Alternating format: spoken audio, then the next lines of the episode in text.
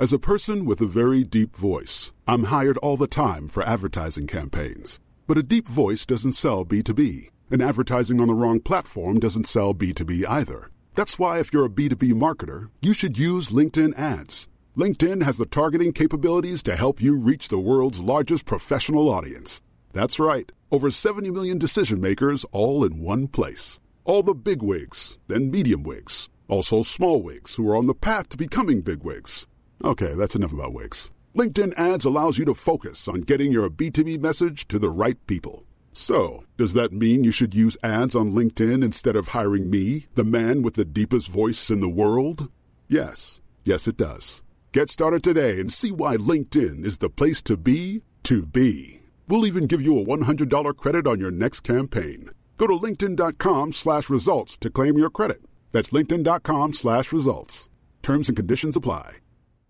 Hey, I'm Ryan Reynolds. At Mint Mobile, we like to do the opposite of what Big Wireless does. They charge you a lot, we charge you a little. So naturally, when they announced they'd be raising their prices due to inflation, we decided to deflate our prices due to not hating you.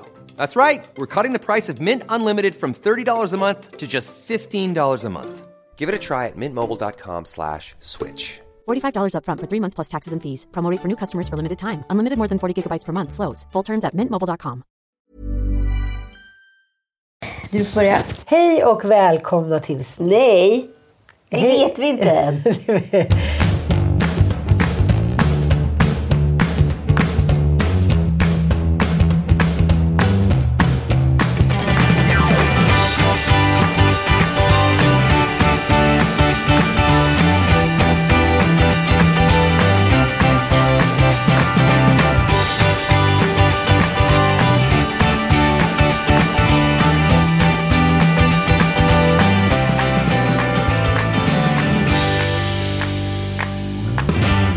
och välkomna till Lillelördag. Med tom, tom, tom i bollen. Det är, det är liksom ett skämt idag. Ja. Vad är det som har hänt? Kan du berätta om traumat för att överanvända ett sånt här... eh, Draumat. Nej men jag inser ju att jag... Att jag har varit så otroligt lite själv senaste typ 21 åren. Det, det är barn. inte en dålig tid i livet som man inte har varit själv på. Nej men jag menar så att jag har varit hemma i mitt hem själv. Det är, typ all, det är alltid någon hemma. Det är en ny upplevelse för dig. Ja, det är ungefär...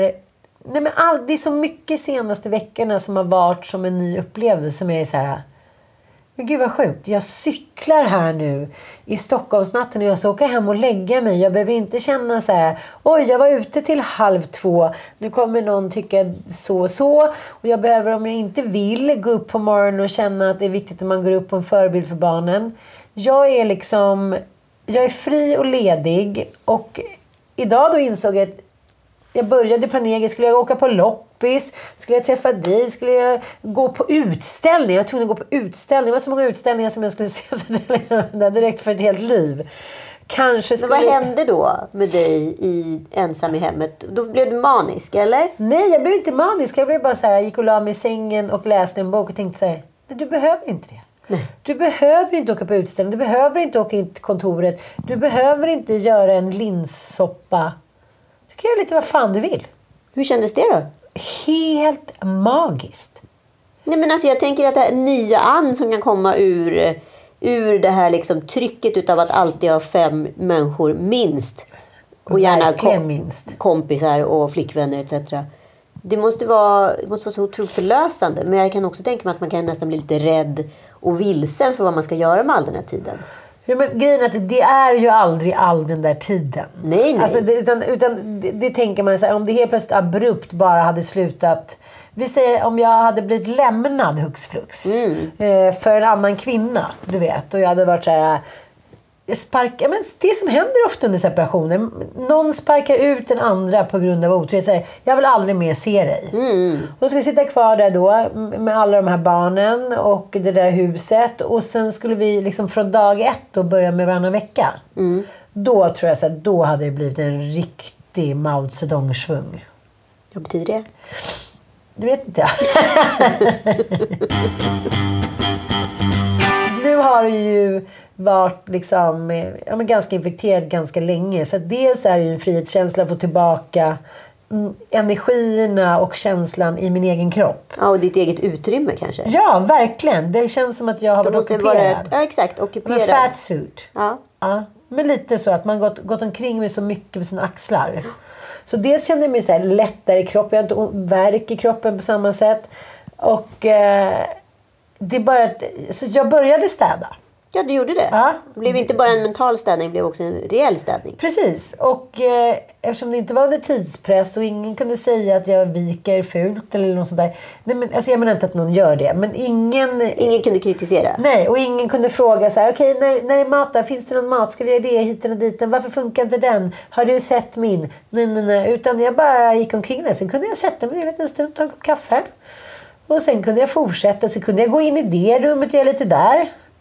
Och sen kunde jag gå in i andra rum. Så det var, jag kände mig väldigt lättad. Sen tog jag cykeln in till stan och tittade på alla människor i så här, men du vet, så här vänligt leende. När man ser på människor när de Mötte blir... blickar. Mötte blickar, ja. Jag gillar inte att möta blickar. Nej, men det gör väl ingen? Jo, jag gör det nu. Ja, du gör det nu. Ja. Nya Ann Ja. möter blickar. Ja. kanske ska stå i din Tinder-profil. Nej, just nu ska aldrig dit. ja, men jag kanske ska dit. Jag vet inte. Men jag kommer i alla fall cyklande så var det några killar som stod mitt i vägen. Så jag fick verkligen tvärnita in. Och först tänkte jag ge dem under ögat. Så tänkte jag så här, men de är så gulliga. De bara skrattar. Det var så killar som har varit på match. Fan, Jag tycker alla är så gulliga. Var härligt. Du är extra gullig också. Oklart. Varför? Förutom din vitlöksmage. När, när kurrat oavbrutet nu i en och en halv timme. Men du visste inte på allvar att så här, vitlök kan vara förödande för en mage? Jag hade ingen aning. Det är utdrivande, det är det enda jag vet. Ja. Sen har jag också varit sjuk i tre dagar. Ja, det ska gudarna veta. Nej, nej men... det- Nej, men alltså du är så rolig. Du är också så här som du säger. Jag är aldrig sjuk. Alltså du har inget självperspektiv överhuvudtaget. Bara, du var jättesjuk i våras. Du var, var liksom lite risig i somras. Och, och nu bara, det var första gången någonsin Ann Södlund hade varit sjuk. Igen. Det är helt sjukt. Men det var också en game changer. Men en dag så låg jag bara. Och så tänkte jag så här. Nej, jag behöver inte äta. Jag kan äta ostbågar till middag och jag kan ta lite godis. Och jag behöver inte laga någon mat för jag har ingen smak och jag är jättetrött. Och jag behöver inte gå någonstans. För det tycker jag, i min familj eftersom det är bara pojkar, inte alla pojkar, inte alla män, bla bla. Så när, när alla har varit sjuka, då har det varit någon outsagd liksom, reglemange. Att jag är den som är minst sjuk, eller i alla fall den som piper minst. Ja, är Så bara... att jag har inte ens ifrågasatt. Jag har legat med liksom 39-40 graders feber och corona och ändå stått i parken med klidderaporna. Jag har liksom inte ifrågasatt det. Jag tänkte att det är min roll. Ja, men det är det som är så ot- otroligt fascinerande med dig. Jag, jag har ju tänkt väldigt mycket på det nu när vi har varit ute och sprungit och skidat och allt vad vi har gjort. För jag har aldrig träffat en person med så hög liksom, smärttröskel och samtidigt liksom... Du vet, du har liksom, du, när du har en uppgift, då genomför du den. Och så känner du överhuvudtaget inte efter. Nej. Under tiden de flesta andra människor, eh, och jag upplever inte att jag är superpipig, men jag är 100% pipigare än vad du är. Slå sig på benen. Nej, men du är inte säkert pipig. Men, Men i, i, i, i relation till dig så är jag ju en pipapa. Men jag tror bara så här. För mig finns det... Alltså det finns ingenting som händer på vägen för mig. Jag har insett jag börjar och jag ska till målet. Ja, du- Att tycka synd om mig själv eller säga, ha ont, det har jag ju som alla andra. Det är inte så att jag inte har någon känsel älskling. Nej, men till och med när du är full och liksom, hela armen ser ut som liksom någon har stoppat in den i en köttkvarn. Så är du så här. "Nej, Det är ingen fara. Det är ingen fara. Jag bara. Det var det sjukaste. Du sprang liksom runt med så här slamsig arm. Det var, It's just a scratch. Jag tänker bara på den här Monty Python-sekvensen från Holy Grail. Det var liksom du som går linkande där. Ja. Du gjorde liksom en liten, du rynkade lite på näsan. Och så var det inte så mycket mer med det. Men det du måste tänka på också, när man springer omkring där så är man ju adrenalinstinn. 100 procent. Så att hade det bara varit att jag cyklade omkring på stan på min lilla svarta fara och så kunnat har dunkat ner och gått omkring med så här zucchinislask på armen. Då är det klart att jag hade varit mycket mer smärta. Men nu är det så här. Jag tycker också att det är lite intressant. Jag blir liksom lite fascinerad. Jag säger jaha, men gud vad det blöder. Och så blir alla så här. Ah, du blev ju väldigt spattig älskling. Ja, men jag blev ju jätteoroad. Men sen blev jag ju också så sjukt liksom nästan rädd och fascinerad över att du inte har så mycket smärtkänslor. Du har liksom pannben och ingen smärtkänsla. Det är en jävligt bra kombination egentligen för att hålla på med idrott. Ja. Och kanske är rätt dålig också. Men livet överlag är så, så är väl ganska bra när man utsätts för olika resiliensprövningar. Jo, men det, vi har varit inne lite på det där att jag tror att så här, nu när du kommer få, liksom, vad ska jag kalla det för, tid för eftertanke. Kommer jag bli en pipis? Du kommer börja känna efter. Ja. Saker och ting kommer landa på ett annat sätt. Ja. Det är samma sak när jag sitter med terapeuten. Hon bara säger Nej, du måste säga vad du känner. Jag bara säger det blir bra om han eller då är det refererat till någonting. Hon bara, men vad känner du själv? Jag bara säger det vet jag inte. Nej, för det är ofta det när man pratar med dig om så här, men hur mår du? Då går du direkt in och försöker reglera någon annan persons känslor. Mm. Vad han gjorde för att, eh, och vad, hur dum, eller vem hon, Ja. eller vad det nu är liksom. Och man var så här, fast nej men det handlar ju inte om det, det handlar ju om dig. Och det är som att du nollar där. Du vet inte liksom vad du ska svara. Men jag tänker att det är lite så här, om vi nu ska eh, gå till uh, kungafamiljen. Jag tänker som prins Daniel till exempel. Han var ju ändå ganska ung när han och uh, kronprinsessan träffades. Och körde någon business. Det var väl inte liksom supersuccé men ja, liksom, han har koll. Han påminner lite om Joel. Ockelbo bor inte så långt från Gävle. Nej men det jag menar är att, så här, att man kanske, det kanske inte hjälper riktigt att känna efter. Man tänker att man har en uppgift och den står man fast vid. Och det är ju ganska ovanligt i dagens samhälle. Men, men jag kan ju vara spattig i vanliga fall. Men just när jag har en uppgift där och då så blir jag ju inte det. Nej, men jag tycker att så här, tillbaka till, för att inte ska gå in i det här för långt. Nej. Men liksom, jag tycker att ditt sätt att stänga av, eh, som du gör under ett lopp. Jag funderar verkligen på nu hur mycket du verkligen har. Du har ju stängt av allting i så många år. Ja. Eh, och, och jag tänker att dina, jag, jag unnar dig nästan att få ha lite ont. Ja, jag fattar. Eh, för att det är rätt viktigt att känna efter ibland. Ja. Viktigt på riktigt. Jo, men jag tänker inte att det ska leda någonting. Jag blir så lite, jag tycker om att du blir orolig. Men jag, det är som jag säger, jag blir mycket mer orolig om du råkar ut för någonting. Varför skulle du bli det? Nej, men jag, för att jag är rädd att någonting ska hända dig. Men jag är ju inte rädd att någonting ska hända mig. Det, det kommer man ju få se i den här tv-serien som jag gjorde i Thailand nu. Att liksom... Jag, nej, men jag är ganska konstig när det gäller såna grejer. Jag kan råka ut för vad som helst. Jag bara, ja ja. Men det blir ju bra. Nu kör vi. Och alla är så här, nej. Det gör vi inte. Jag bara, jo, jo. Nu har jag en uppgift. Det ska göras klart. Mm. Ja, du har ju vinnarskalle så att du, du kan ju inte riktigt torska. Kanske är det så att eh, den här uppgiften är liksom hela ditt liv har bara varit något långt, långt form av race. Jag vet ju själv när man har liksom barnen och hela tiden måste ha dem i första rummet att man har ett helt annat fokus liksom på några andra. Ja. Men när du inte längre behöver ha det. Ja, det är liksom en helt ny känsla och jag känner inte heller någon skuld. Det har jag alltid gjort. Ja. Att jag ska överkompensera ekonomiskt med resor hit och dit. Det har bara flugit bort. Jag, bara, jag har gjort det här nu i 21 år. Ja. Jag, liksom, jag har lagat mat, jag har fixat, jag har horat, jag har torkat. Allting för att de ska ha så himla bra liv som möjligt. Liksom. Mm. Och eh, nu behöver jag inte det. För jag behöver vara en bra människa. Och eftersom jag försöker bli en bättre människa och lära känna mig själv bättre så är det en resa jag gör samtidigt.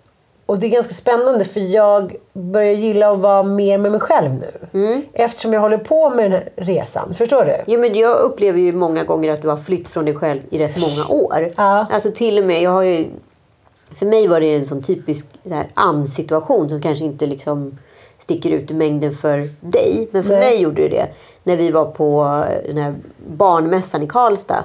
Och, eh, ja, och, ja, men du har egentligen med dig Ilon och sen har du då dina små fjärtar. Och jag har med mig Penny och Tom Allan. Och plötsligt får vi liksom en liten paus eh, på två timmar. Varav jag tänker då direkt, låt oss bara säga, sitta i sängen och chilla och ta igen oss lite för det har ju gått i ett. Ja. Men vad du då gör är att du tar med dig mina barn och går upp och ska bada i någon pool. Ja, ja precis. I jacuzzin. Ja, för att, istället för att så här, ta hand om dig. Ja. så har du alltid liksom beslutat dig för att ta hand om alla andra. Mm. Eh, så, och jag blev så förvånad över det. För jag var så här, du behöver ju verkligen inte. Och mina barn behöver inte heller det här. Och då tänkte jag först att så här, nu ska du överkompensera. Och så fick jag så här klassiskt så här, dåligt självförtroende som många kvinnor får i relation till andra kvinnor. Och tänker så här, ha, nu är hon mycket bättre än mig och nu är jag mycket sämre mamma än vad hon är. För det är så här man ska göra. Man ska hålla på hela tiden. Mm. Och sen inser jag så här, fast du gör ju egentligen ingen en tjänst. Nej. Nej, jag tänker bara att, så här, att det finns ingen tid att sitta still. Och jag tänkte också att vi skulle prata lite om det här eh, att man tenderar till...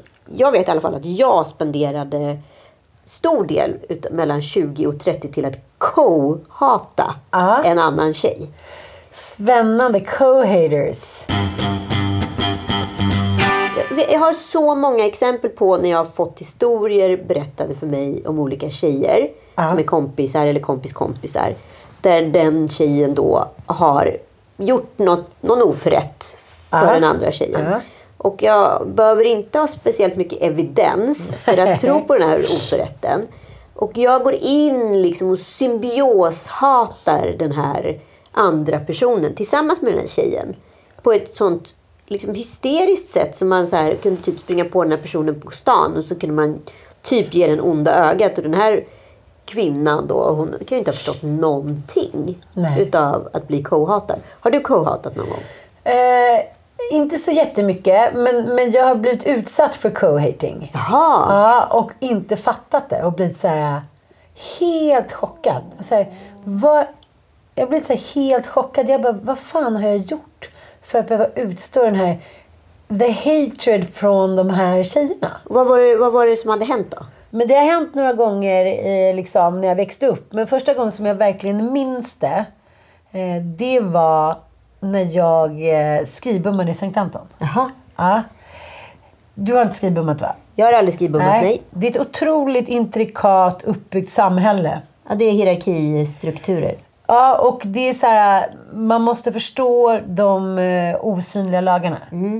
Liksom hur man får bete sig. Man får inte vara slampig. Eh, man får liksom inte gå på andras killar eller ex. Bla bla, fast man kanske har varit där en månad. Det finns de som har varit där liksom, eh, länge, som har mest respekt. Så finns det de som är bäst på skidor. Det är liksom ett sånt jävla kastsystem. Släng det i väggen Indien typ. Ja. Nej men verkligen. Och så kommer jag då med min stylish och liksom, ja gud vad kul, nu ska jag och Stina bo här sen. Nu ska vi, vi ska också skibumma. Men vi sätter oss ju inte in i det för vi vill ju bara vara med killarna. Såklart. Ja. Och då går det ju över alla de här eh, små minihierarkierna som de byggt upp. Jo, och som jag också har haft svårt att tolka. Ja. Så jag kör på som vanligt, säger, som man gjorde på gymnasiet. Jag vill hålla en show. Alla var såhär, du går i första ring, du bara ligger lågt. Man bara, nej. Alltså jag har ju struntat i Ja. hierarkierna. Exakt. Ja. Och det hänger väl också lite ihop med ADHD. Ja men såklart, verkligen. Och då blir man liksom paria rätt fort. Ja, det blev man ju. Och så var det någon kille som jag låg lite med. Inte alls på mina villkor utan mest på hans. Eh, Som tydligen var ihop med någon tjej redan. Oj då. Ja, men, men- det är ändå du som blir slampifierad. Ja, för fan. Och jag kommer ihåg vi stod typ så crazy kangaroo och jag var inne på toaletten ensam. Du vet som en så amerikansk filmscen. Så bara kommer in fyra brudar på toaletten. Så här, svängdörrar. Jag bara så här... Du vet, jag bara kände mig så otroligt hotad. Jag var så här, jag, jag umgås med en av de tjejerna idag faktiskt. Nej, det är en kompis till eh, Mattias. Nej, jag bara kände så här, de kommer slå ner mig. Du vet, så här, de kommer ta upp någonting och så här, fimpa mig. Typ. Ja. Ja. Bara, du ska inte liksom hålla på med honom. Och den eh, liksom läste då nästan som ett brev. Så här, Passar jävligt noga. Dikterar ja, villkoren. Riktiga kickersbrudar. Så att, eh, där påver- Sen eh, kände jag att jag var så hotad att jag lämnade Sankt Anton. Jag åkte hem. Oj! Ja. Det var sån, det var sån hating. Otrolig Ja, hating. på mig. Och även då liksom Stina ganska i mångt och mycket. För då var vi för populära. Vi skulle liksom ha jobbat oss upp. Ja, ni, gjorde, ni försökte göra en fast lane. En Precis. Rä, en räkemacka. Ja. Och då berättade en tjej som jag träffade några år senare. Hon bara. Fan, det var jävligt taskigt av oss liksom, eh, som såg det här att inte vi berättade för dig hur det funkar. Mm, just det. Ja, hon sa alltså, jag höll på med samma kille i flera år. Eh, men då möttes vi i slutet av byn varje kväll. Och så följde han med hem till mig för jag bodde själv. Alla visste om det, ingen sa det. Mhm. Så man var tvungen att säga Jag var tvungen att spela spelet. Ja. Men det var otroligt obehagligt i alla fall. Sen, sen kan man ju co-hata. Men om du och jag sitter och pratar. Liksom, Men det är inte riktigt co-hating. Co-hating är att faktiskt... Att jag, om du skulle berätta eh, om eh, X och vad X har gjort för att såra dig. Och jag går in i dina känslor och bär din mantel i, he- i hatandet. jag, jag träffade ju en tjej eh, vars... Eh, hon har då en, ny snubbe. Hon, snubben var ihop med min kompis. Och lämnade henne för den här tjejen. Okej. Och de sitter på det här kaféet och jag kommer in och jag är så här, jag tänker inte döma någon. Jag, jag vet ju bakgrundshistorien men så här, jag har inte med det att göra. För jag bodde inte ens där då. Jag visste inte ens om det liksom. Men jag ser hennes blick. Hur rädd hon är. För jag går ju fram och säger tja, hur är läget? Så här, eftersom jag känner eh, ja, min kompis då, ex. Så jag säger tja, hur är det? Så här, jag ser att han stenar till men sen inser han att det är lugnt, läget är lugnt. Liksom. Men hon är så stressad. Hon tror liksom att snart kommer det komma någonting. Oj. Jag har aldrig, aldrig sett det i någons ögon. Den rädslan över att så här, bli co-hatad. Ja. Men du har co-hatat. Ja, jag har co-hatat. till? Ja, alltså jag tror också det är en sån typisk grej. Vi pratade om det lite grann.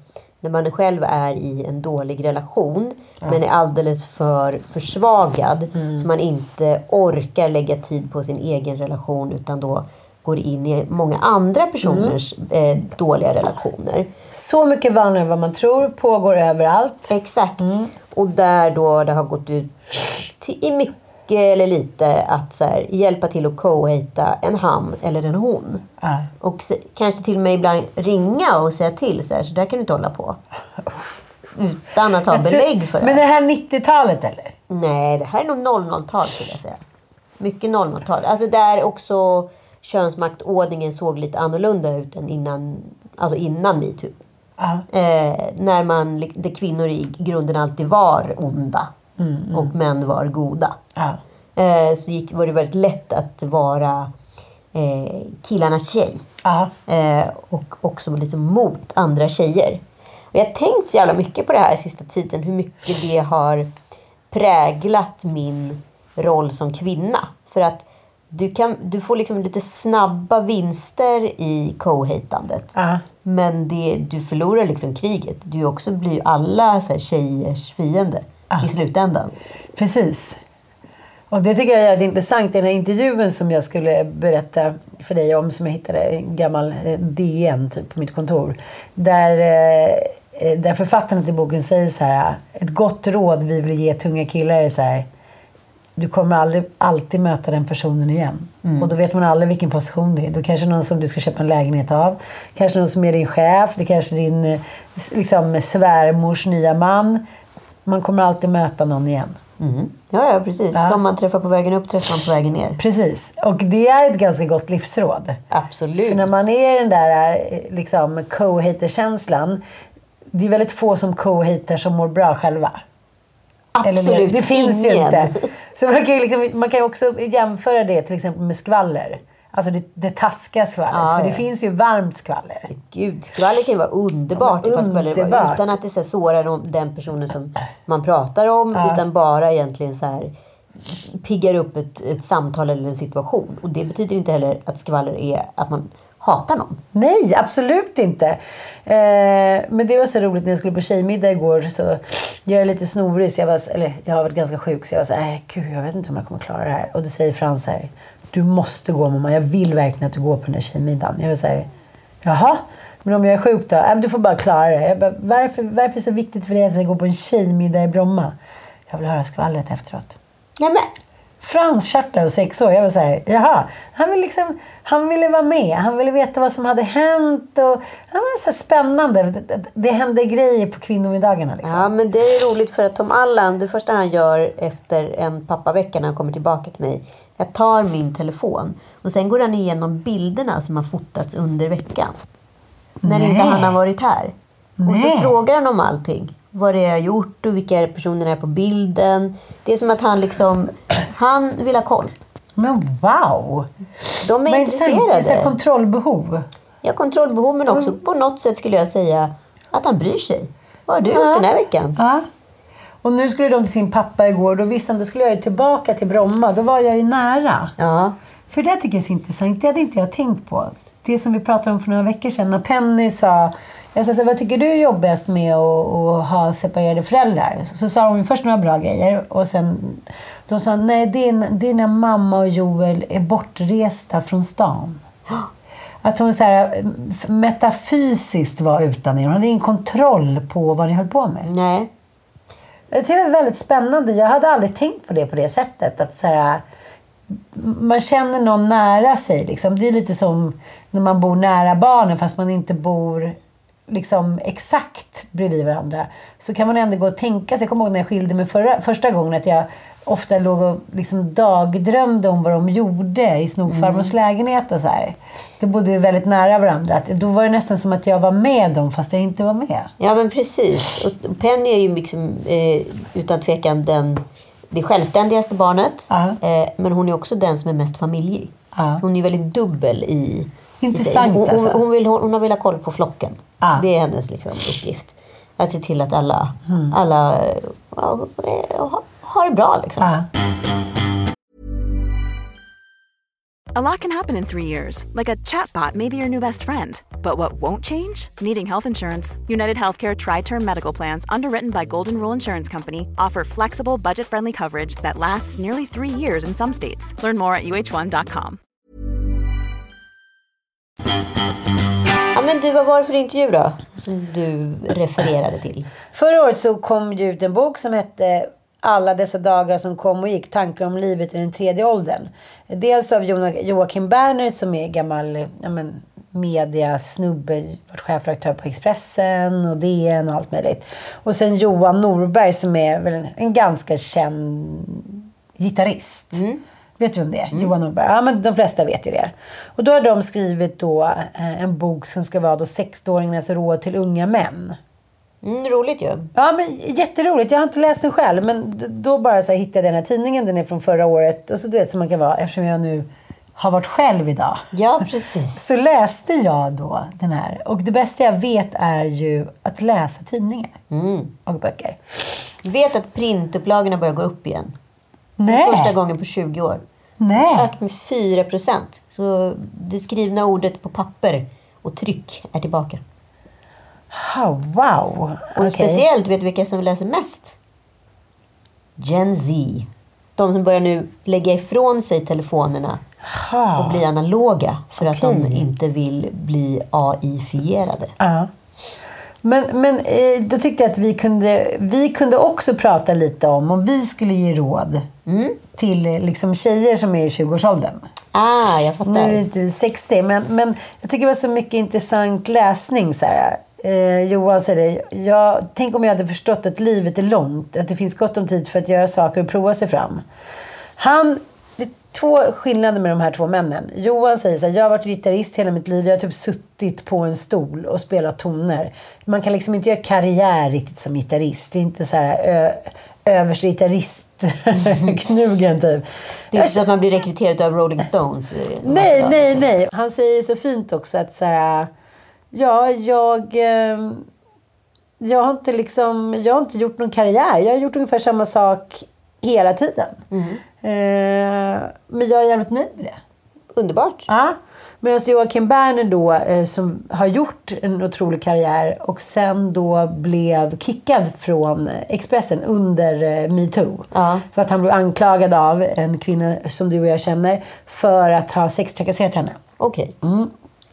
Han hade skickat några mejl. Eh, att så här, vi ses vid kaffemaskinen och... Ja, det, det var liksom... De, tvistade, de lärde tvista om det men hon tyckte att det var sextrakasserier. Han tyckte inte det. Men så läser jag eh, den här artikeln. Och sen så när jag har läst klart den så tänker jag så här, det här är ju en bok som ska vara ett råd till unga män. Men det som hände med Joakim Berner, sen gick han då vidare från Expressen och skulle få då vd-jobbet på Sveriges Radio. Och då drog de tillbaka det. Och då föll han, som man säger, i- ner i ett svart hål. Liksom. Och fick liksom utveckla sin eh, gudstro och bla bla bla. Eh, Vad gör han nu då? Ja, men nu, nu sitter han i olika styrelser, Bonnier-styrelser. Johan då, som säger att jag har haft ungefär samma karriär hela tiden. Han är så otroligt mycket mer ödmjuk. Han säger om kärlek. Sen tidiga tonår drömde jag om att få älska och bli älskad. Den strävan har varit min största och enda karriär. I samma ögonblick som min förälskelse besvarades drabbades jag av panik och sårade på så sätt några kvinnor. En dag lyckades jag göra slut på rätt sätt genom att säga Jag älskar inte dig längre. Det gav min partner chansen att släppa och mig själv insikten att jag kunde styra mitt liv. Nästa relation gav mig inte panik. Och så har jag tänkt så mycket på det där. För jag låg och läste också om, ja, men jag låg och läste om skilsmässor. För att det, ja, men se om jag kunde hitta någon bra litteratur. Och då så visade det sig att Martina Haag pratade ju om henne och Erik Haags skilsmässa i Skavlan. Det var första gången hon gjorde det. Hon sa jag kunde inte sova, jag, jag levde dygnet kvart för kvart. Jag så här, bockade av, somnade om. Eh, åt ingenting. Ja, men, det här var liksom, hon kunde inte fatta att det här hände. Och han säger eh, i en intervju då att så här, ja, men det här är ju klart min största livskris. Jag lämnade ju eh, min familj. Och eh, jag kommer ihåg hur mina föräldrars skilsmässa påverkade mig. Men så säger han en grej som jag tycker är så himla spännande, som även de här männen säger. Båda de här säger att det värsta de har gjort, det största sveket mot sig själva, att de har varit kvar i relationer där de inte längre har älskat kvinnorna. Att det har varit av feghet och av ytlighet. Liksom så här, åh gud, vad ska omgivningen säga liksom? Men att det är ett sånt svek mot den andra först och främst. Att vara kvar med någon som man inte älskar. Mm, det är det ju. Ja, men jag har inte tänkt riktigt på det på det sättet. Det blev en så här uppenbarelsegrej. Och då kommer jag ihåg, för jag läste det här i förrgår, att Erik Haag sa då, nu kommer jag inte hemskt ordagrant, men han sa liksom att det är, ett, det är ett lika stort svek att inte lämna när man inte älskar. Men det blir ju inte samma konsekvenser om man är kvar. Just det. Så att det är ju bara ett fegt sätt. Att, ett långsamt farväl. Ja, ja. Eh, och så säger allt i bästa livet handlar om relationer. Men att vara lycklig är en färskvara som måste erövras varje dag. Och det här är också någonting som jag tycker med kärlek. Att så här, på, på, i, I Grekland så finns det så här tio ord för kärlek. Gamla mytologin. Det är så här, vänskaplig kärlek, eh, sexuell kärlek, bla bla bla. Men, men i övriga, liksom, här till exempel, så är det så här, det är kärlek. Man blir kär i någon. Eh, och sen så tror man på riktigt att det bara ska lösa sig självt. Det har jag alltid trott.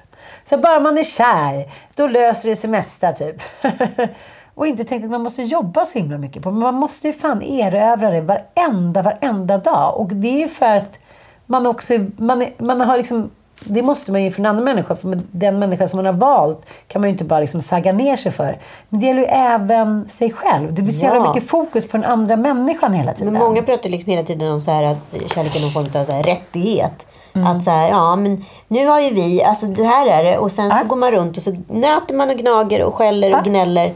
Men kärlek är också en extrem skyldighet. Du står ju skuld till den andra personen att faktiskt, att faktiskt berättiga den varje dag. Ja. Och berättiga kärleken. Och gör du inte det, vad, vad, har du kvar då? Liksom? Då, då är det inte bara en rättighet. Då är det liksom, du skyldig den personen en jävla massa kärlek. Ja. Och har du inte möjlighet att liksom generera den, nej men var inte kvar. Nej, jag vet. Men inom loppet av liksom tre dagar så återkom det här. Och eh, jag vet inte, jag tycker att det är väldigt spännande. Liksom. Eh, och Johan då säger också så här. Jag har väldigt blygsamma erfarenheter av kvinnor, inte så många relationer. Jag är verkligen ingen Bob Dylan, Bruce Springsteen eller Ulf Lundell. Snarare inspireras jag av kvinnor som Marianne Lindberg De Geer, Birgitta Stenberg, Märta Tikkanen och Susanne Osten. Så det är nog ett råd jag kan ge till unga män. Ha kvinnor som förebilder. Det är fantastiskt. Ja, tycker jag också. va. Så nu ska vi göra det här då. Jaha, Vi ska ge då de här råden som de har gjort. Okej. Ja. nu tänkte jag, nu är du och jag då eh, Johan Norberg och Joakim Berner. Okej. Ja, så då börjar vi då. Mitt största misstag, gör aldrig likadant. Eh, mitt största misstag det är att eh, prioritera destruktiva relationer som egentligen åt upp kanske väldigt stor del av mitt liv istället för att prioritera mig själv och mina ambitioner. Ja. Och det här, det här för det, som Johan säger, det var uselt. Jag levde i en relation där jag inte älskade min partner fullt ut. Det var uselt, det borde egentligen vara straffbart. Och det menar jag på fullt allvar. Nej men på riktigt. Ja, jag håller med dig. Ja. Och, och jag säger nog ungefär som du att, eh, att rannsaka mig tidigare varför jag lägger ner sån otrolig tid på en relation som liksom var dödfödd från början. Att, liksom att, att, att ta lite avstånd, både geografiskt men också liksom tankeavstånd. Så här. Vad har jag? Och eh, vad, vad kan jag få? Är, det här, liksom, är det här det bästa jag kan få? Är jag inte värd mer? Precis. Jag tycker att det avspeglas Att värdesätta otroligt, mig själv tidigare. otroligt mycket på egentligen hur jag såg på mig själv. För jag kan ju uppenbarligen inte tyckt att jag varit värd mer. Nej, Onekligen. nej. Så, så här, det här med affirmationer kan man ju tycka är lite töntigt. Men så här, gå upp varje morgon och bara säga jag är värd mitt bästa jävla liv. Ja. Och har du inte det, nej, sluta vara så nostalgisk. Sluta älta, sörj och gå vidare. Ja, 100 procent. Ja. Tänk om jag har förstått det här om kroppen. Ehm, ja, jag tror att jag eh, är mycket mer kroppsbesatt än vad jag vill erkänna. Ja. Och- Är det ditt råd? Nej, men att, eh, att kroppen för mig har tagit väldigt mycket tid. jag fattar. Ja, eh, att den tar mig både tid och energi på ett dåligt sätt. Har gjort under väldigt många år. Många år utav mitt liv har jag gått runt och hatat min kropp. Ja. Alltså gått fram till spegeln, tittat på den, äcklats av den. För att sen liksom gå tillbaka tre minuter senare, titta igen. Äcklats lite mer eller lite mindre. Men så här har det kunnat hålla på i många år. Och nu så tycker jag bara på andra sidan kroppen och kroppshets och den åldern. Så tycker jag bara att jag är så här, åh vad fin jag är. Du vet. Ja. Jag är så här, gud vad kul. Vad härligt att min kropp är stark. Vad, vad, vad coola vader jag har fått. Liksom. Såna där vader har jag aldrig haft. Att jag så här uppskattar kroppen. Så jag skulle säga så att våga uppskatta kroppen. Så den gamla klyschan att säga den här kroppen har gjort mycket för mig och därför ska jag älska den. Ja, liksom. verkligen. Gud vad intressant. Ehm, Jag tänkte så att jag först insåg att jag hade en kropp när jag var 40 typ. Ja, Ja, men det, det är lite som han den där Johan också säger. Att, att liksom, han spelar så mycket gitarr så han, han, först, han var liksom bara inne i det hela tiden. I en annan snurr. Och så kan jag också tänka, och det kan jag ångra att jag inte förstod hur viktigt det var för mig att vara ett med min kropp och träning och sådär. Och att jag inte har lyckats vara mer, eh, vad ska jag säga, ha mer rutin för det. Så det skulle jag vilja ge så, ha en rutin med att försöka få ihop så här, ande, kropp och själ. Liksom. Att det, så här, det är verkligen inte ett självspelande instrument som jag har trott. Ingenting är ett självspelande instrument. nej och jag tycker det så avspeglas så tydligt i eh, jag vet inte hur stress har varit för dig men för mig har ju stress bara egentligen tagit fysiska uttryck. Alltså kroppsliga uttryck. Ja. I allt från en cysta på sköldkörteln till liksom Nej men till trasiga hälsenor och, eh, och ont. Och ledont. Extremt ont i axlar och nacke. Och nu när jag har vågat ta det lite mer lugnt. Ja. Eh, så är ju också jag i en helt annan liksom, balans. Ja. Både hormonellt och fysiskt. Så att jag, jag, jag tror så här, ta dina så här, kroppsliga signaler på allvar också om du kommer dit. Mitt senaste ett och ett halvt år har också varit det där. Krascha med moppen, eh, gallsten. så- Alltså, det har varit så mycket konstiga grejer som bara här, Det har inte funnits någon orsak in som här, ja, eh, Nej, men det- alltså, det är till slut säger kroppen händer. ifrån. Ja, ja. Du lyssnar ju uppenbarligen inte. Och då måste man ju. Nej. Kärleken. Nej men jag, och det är ju så platt egentligen att säga. Men det är ju det som är sant. Om du inte älskar dig själv kommer du inte älska någon annan Nej. heller. Och när du börjar göra det, då blir ju kärleken kul. Ja. Det, precis. Jag tror att det handlar mycket om det. Att eh, faktiskt göra upp en plan önskar jag mer att jag hade gjort i mitt liv. Så här, okej, vem är du? Eh, vem passar du ihop med? Vad skulle, vem skulle du behöva vara med och vem skulle du behöva vara för att kunna få ut det, liksom, kunna leva i ett kärleksfull, kärleksförhållande? Och jag har hela tiden trott att så här, det är bättre att ha det så här än att vara själv. Och det är kanske första gången i mitt liv som jag känner så här, nej det var det inte, det är det inte, det är det aldrig. Nej, det är sant. Mm. Eh, men. Pass. Många av mina eh, både bästa och sämsta relationer har jag med män. Ja. Eh, och det var så intressant, för det är egentligen mitt nästa ämne, men kan- det tangerar till att bli en diskussion i det här. Jag pratade med en kompis som precis separerat och eh, hon har nu bestämt sig för att hon ska försöka dejta en kvinna. Och då var jag så här, men gud, för mig är du super straight liksom. Hur känns det? sa jag. Hon bara, men om du tänker på det så behöver ju inte jag pirret längre. Jag har ju fått mina barn och pirret är egentligen bara till för fortplantning. Det är ju en, en riktigt gammal signal i kroppen. Långt Ja. bak i reptilhjärnan. Som ska bara liksom accentuera the mating. Ja. Eh, och jag behöver inte den. Och om jag ska vara riktigt kategorisk så har jag ju haft mycket godare relationer med kvinnor än med män. Samtidigt har jag svårt att tänka att jag själv skulle kunna gå ner på någon men jag kan definitivt tänka att en tjej skulle kunna gå ner på mig Ja. och tillfredsställa mig på ett sätt som jag skulle uppskatta eftersom hon kan hur det funkar där nere. Eh, Och jag var så här, fan vad intressant att du säger det. Liksom. Eh, jag har aldrig tänkt på det ur ett icke-pirr-tillstånd.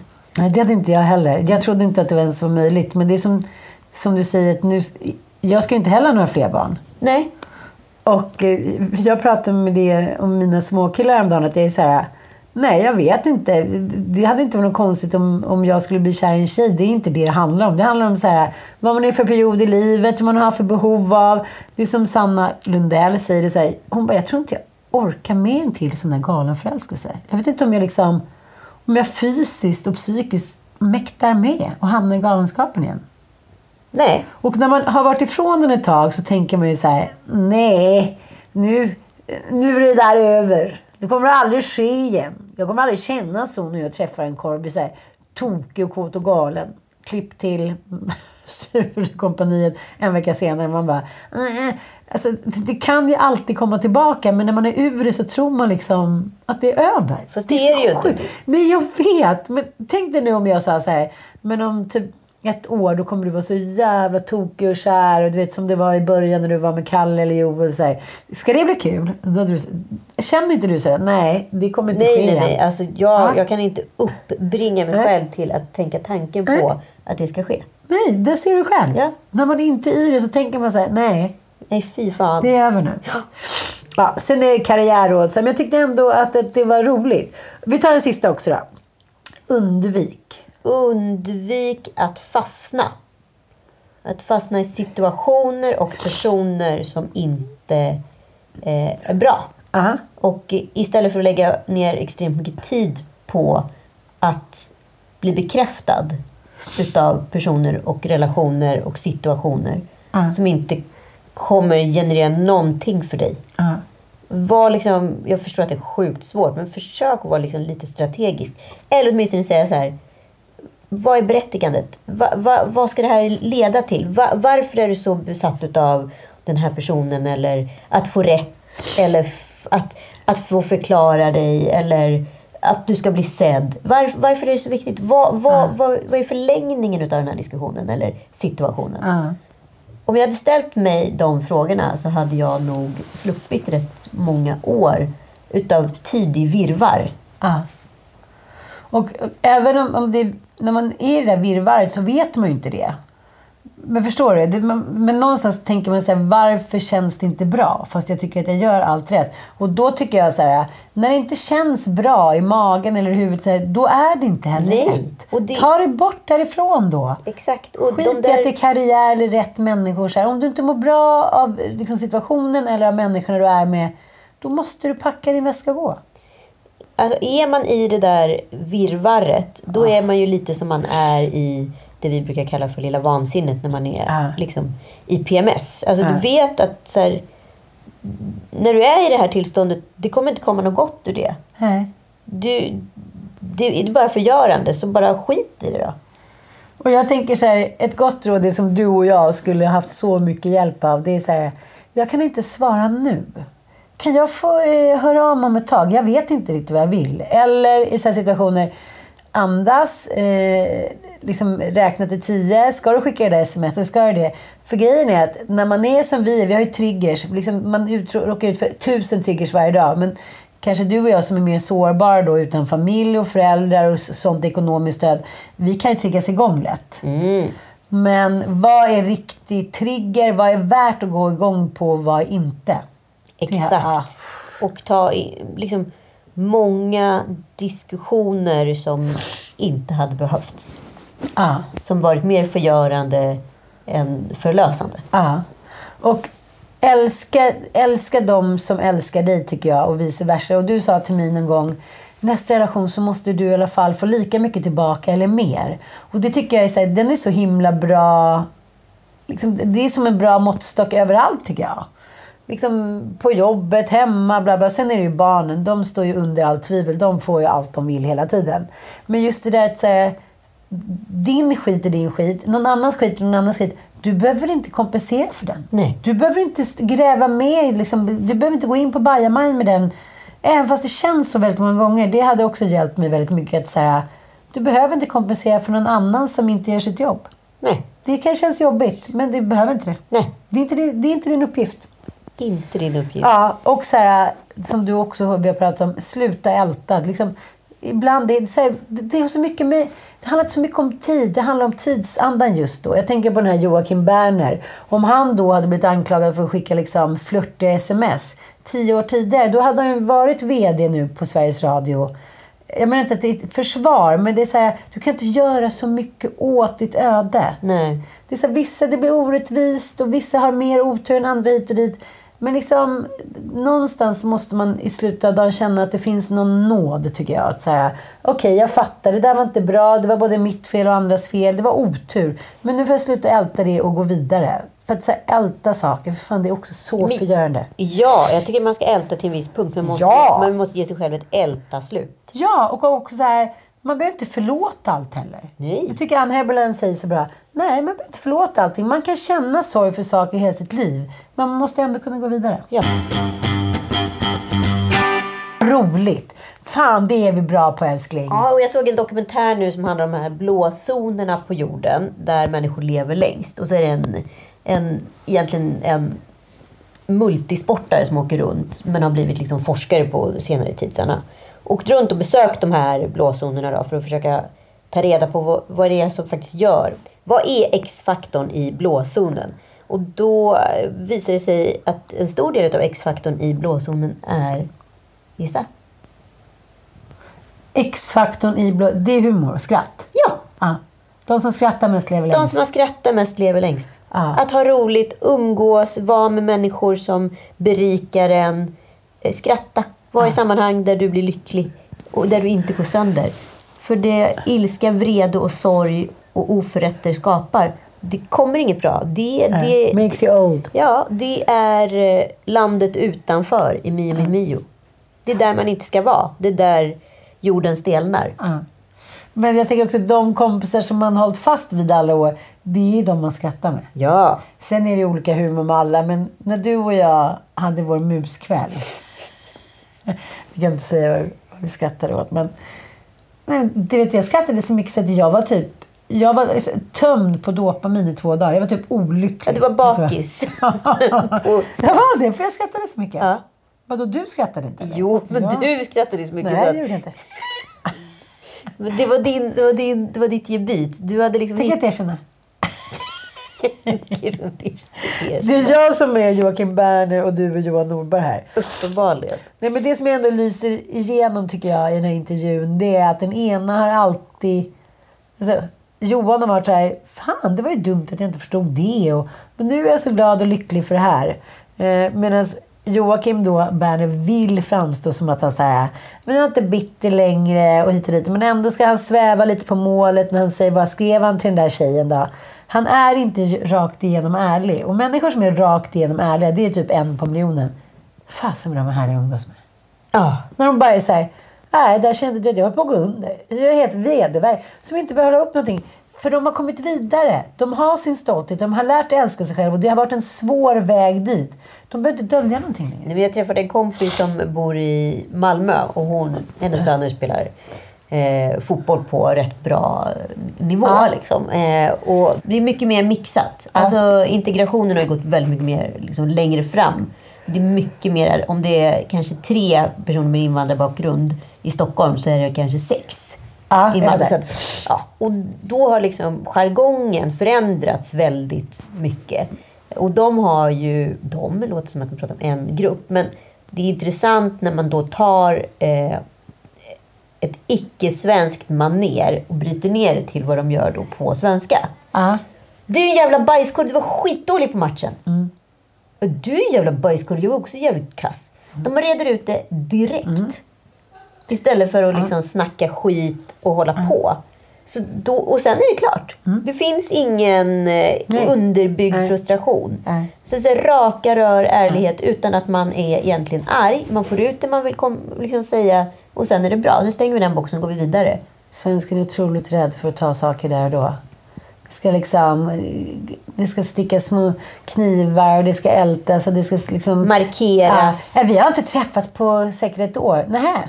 Alla vad? springer runt och är jävla det! Man bara... co-bitch och är, är sekundärarga. Ja.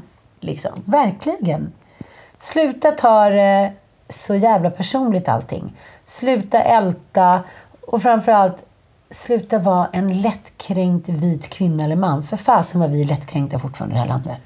Det var inte jag, då gjorde han det och då, jag bara hörde liksom med människor, med deras barn och liksom på jobbet. Man bara säger sluta livet är kort. Kan vi inte bara le lite mot varandra och vara glada?